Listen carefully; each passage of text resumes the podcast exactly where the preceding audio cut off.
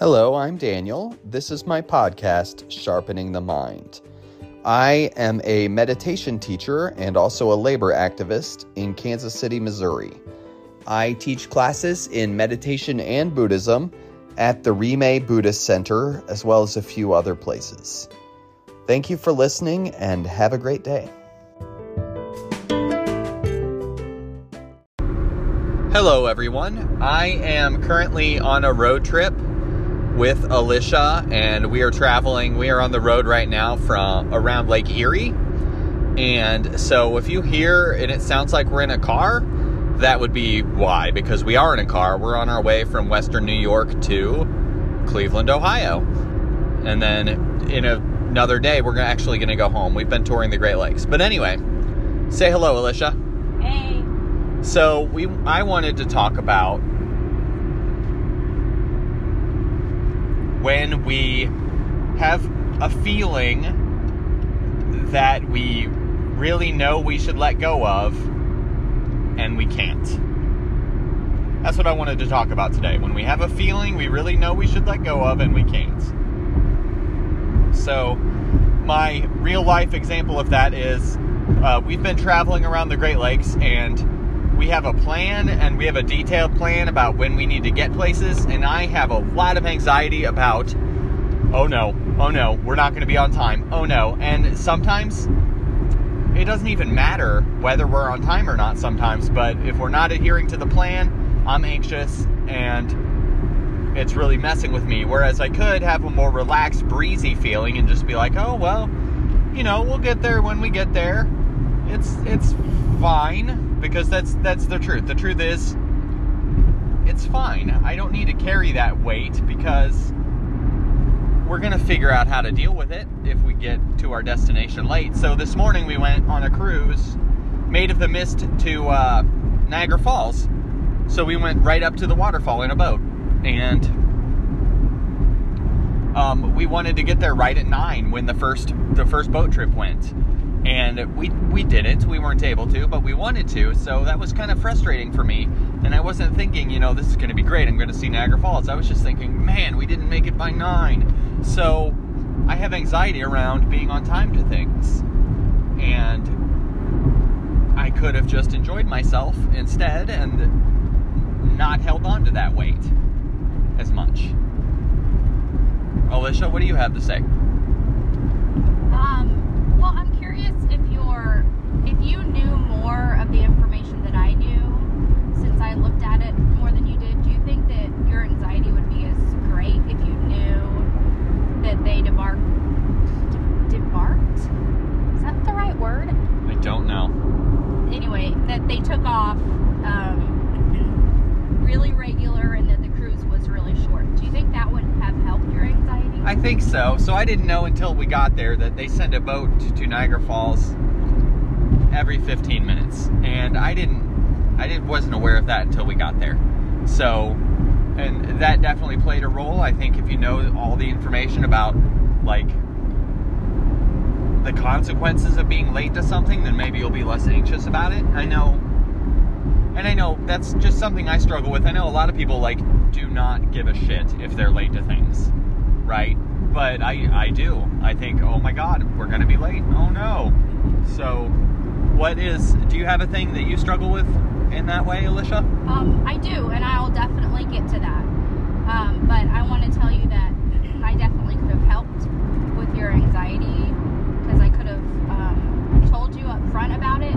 But I think what we're talking about is after that anxiety has already come, and when you're in the middle of it, how we deal with that. Because I think once your anxiety started, if I tried to uh, disperse that by telling you things, but it didn't matter. Um, and you tried to make me think that you're fine, but I knew that you weren't. And so, what we're, I think, trying to talk about today is how we deal with it when the anxiety is already there, when we're already in the middle of it. You know, there's a lot of things that we can learn um, from this trip and how to plan in the future and how I can help you in the future with it not coming upon us at all. But um, we need we also need to figure out how to deal with it in the moment. Okay, so the two aspects I want to call them uh, prevention on the one hand, and then management on the other hand. So prevention is stopping it or lessening the chance of it happening before it happens. That is prevention. And then and we could think of that like in a healthcare concept context too, right? Like seeing your doctor and getting tested every year for different ailments is taking preventative measures. Whereas the other aspect is management, and that is, oh no, this thing's happening. How do I deal with it now? Because I'm in it now, and I could sit and think about, oh, why did I let myself get in this? Right? But maybe that's not helpful. Although thinking about how to prevent it next time is good. How do I do it in this moment? How do I stop being anxious right now? Yeah. And sometimes what I will try to do is fake it, fake it till you make it, right? You pretend like you're okay. And um, I don't know if on any level that works. I don't know if it works for me. I don't know if anyone's fooled by that. I know Alicia's not fooled by that if I if I fake being okay. But that's kind of been my method when I'm anxious is just kind of try to chill out, act like everything's okay, and just try to get through the situation till it's over. That would, I think this has been really short term, so it's been it's been fine. But I wonder what would happen if this was really long term. You know, for you, if you had to hold on to your anxiety and fake it for a really long time, I wonder if that method wouldn't work quite as well. Because we don't know what long term would be like. Hey, let's try it. Okay, so I, th- I think of like, gosh, I'm trying to think of something long term that could happen. Like, like if we were in a situation where we had to be in line for three hours for something, um, that would be anxiety long term, and I think I would have a panic attack and fall apart. What if we like missed a flight and then our next flight wasn't until several hours from there? Do you think you'd be able to let that go Okay, so after you have a new plan? Yes, I think so. So if we're in a situation where we have to sit until a space becomes available on a flight, that would drive me nuts. But if I think, okay, well, our new flight's in three hours, let's go to the bar, that's I'd be fine. But yeah, if, if we had a situation where, well, you're gonna have to It's like just a hold on, you're gonna have to just hold on until a flight is available with two seats on it. That would just. I, I just thinking about that makes me upset. So that that would bother me a lot. So I need I need defined things. Yeah. That's what I need. I I, need a defined thing. And so undefined things bother me. So, um, I am a little bit different. Um, I think I've experienced, I've had enough experiences in my now 36 years that I realize if things don't go exactly as they're planned, they'll they'll still work out. Um, and maybe that comes from being in foreign places and seeing all of the other people arrive late when I was so afraid to be there late, and I see, oh, they're fine. Um, just things like that. I know that things work out, um, and if you know we're so late to something that we had had to skip it, like we did, we did skip a part of our trip at the beginning. It's fine. Um, and so I struggle more with um, the emotional aspect um, holding on to, gosh, the attachments that I have. And the biggest thing that I can really think about that was the biggest struggle for me is relationships. So if I in the last few years, I've realized that there were a couple relationships that I've had that were no longer beneficial. And it was a situation where I knew I needed a change and I knew that they couldn't be in my life in the way that they were before. Um, and so coming to that realization is completely different than making that step towards where my heart is leading me because um, I can logically look at my life and I can be like, well, I feel like this is a lot better, but I'm still emotionally tied to this other person, and I still miss them, and I still love them, and I still want them around. But then I think, no, but then there's these other things that I know is not good for it, and I need I need to move on. I know I need to move on. So I'm very emotionally connected to the attachments that I have with people. Um, and so I would just spin out of control emotion, emotionally thinking about this person being like, well, I made a mistake. I need to talk to them. I need to change what I'm doing, you know, and then a rational person who I have entrusted with um, the process and what my plans are they, they speak reasonably to me. They tell me, they remind me of my decision, they remind me of why, and that calms me down in the moment. Um, but the hard thing is, you know, whenever I'm laying in bed at night, I'm alone and that rational person is not right next to me, right? So, um, I can't just have them on hand. I, I would have liked to. But what I finally figured out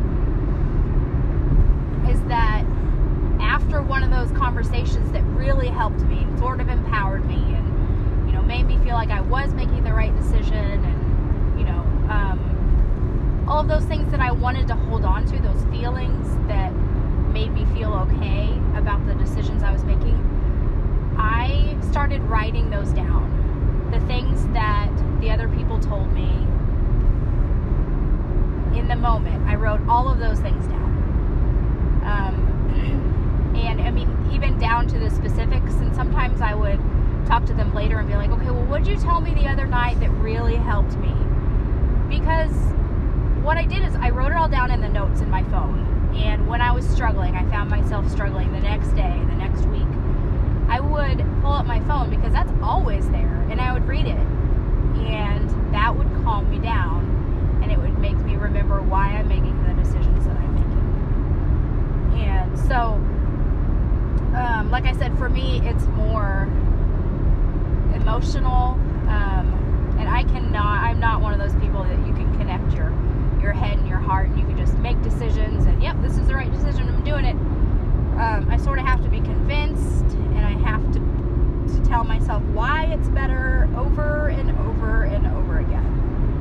So, um, yeah, I think we have very different kinds of anxiety, but um, we're also talking about things that are hard feelings that we have that are hard to let go, right? So yours is anxiety and mine is like emotional connection. So, yeah, at first glance, it might seem like these things are not the same, but I think they do come from the same place. It is just you're holding on to something that doesn't serve you, and you're better off letting it go, and you know you're better off letting it go. So that could be anxiety, anxiety to the point of not being helpful, right? Like a certain level of anxiety is probably useful, but it's anxiety beyond that point is something that I want to let go of and I should be able to let go of. And you're talking about more um, attachment to toxic people or attachment to toxic relationships, toxic yeah. situations, right? Things, again,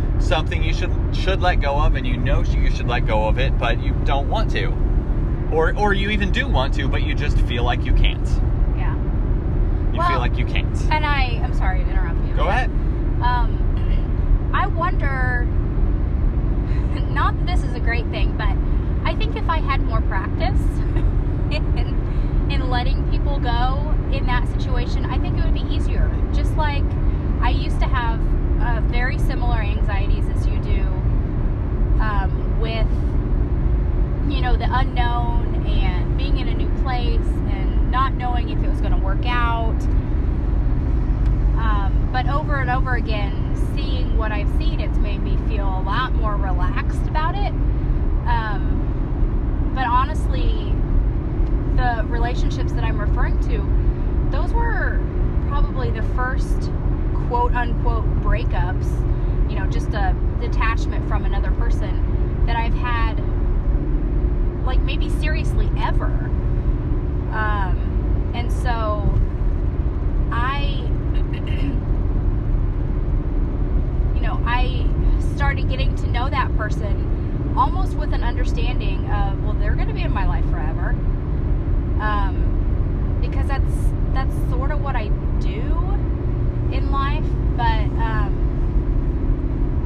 also I I don't see relationships as impermanent as maybe I should. So I hold on to that feeling longer.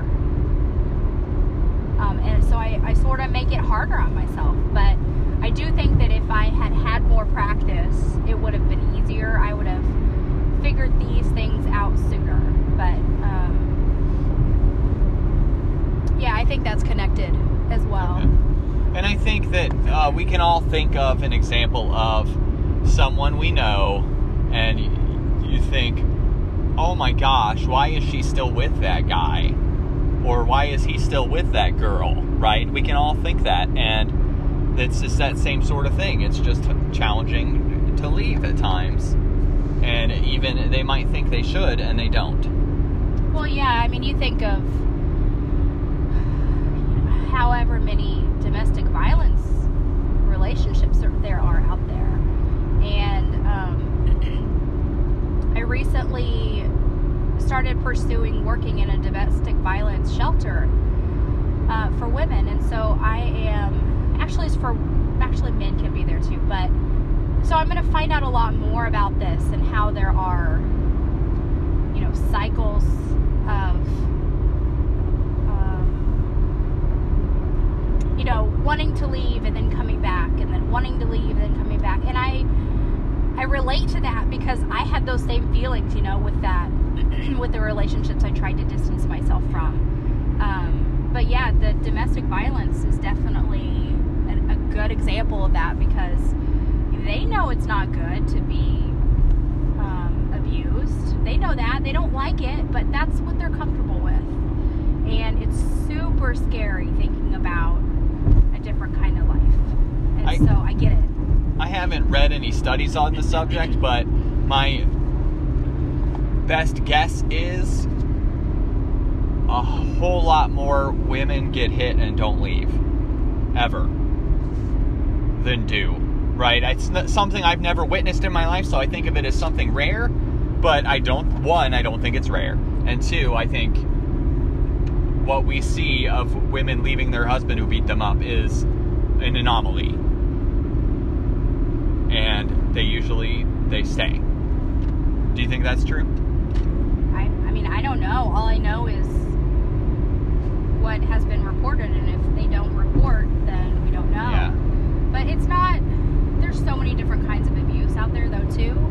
Um, Right. It's No. very easy to talk about the obvious one of getting punched. Right. And then there's other forms of abuse that are maybe harder to see if you're not in the relationship, sort of invisible forms of abuse. But those definitely do exist as well. It's just the really easy to see and easy to talk about one is the physical violence. yeah.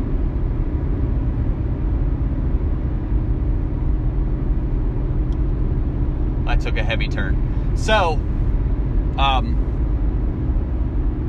what we want to really think about is when we are struggling with these things like anxiety or anything else that we want to put down that we're struggling to put down, we got to think about learning how to make ourselves reflect. So, I like um, what you suggested about writing things down. I think that's good. And I think maybe before a trip like this, I could write down an affirmation that says, if we're late to some parts of this, that's okay. If you're in a really crowded situation, don't worry, that will end. That's okay. Um, what else?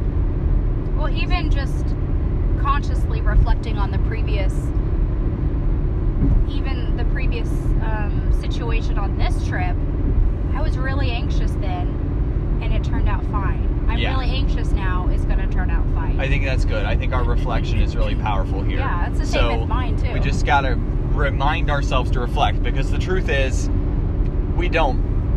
We often have to make ourselves do it. We don't naturally do it most of the time. So we have to just re- remind ourselves, oh, I've been in a situation almost exactly like this and it was fine. So this is probably fine. Have you seen that quote that says your anxiety is lying to you? I have I have seen that. I love yes, I love it too.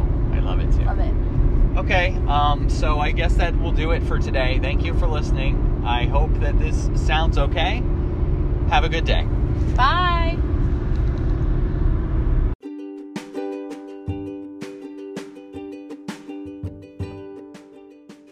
Thank you so much for listening. Have a great day.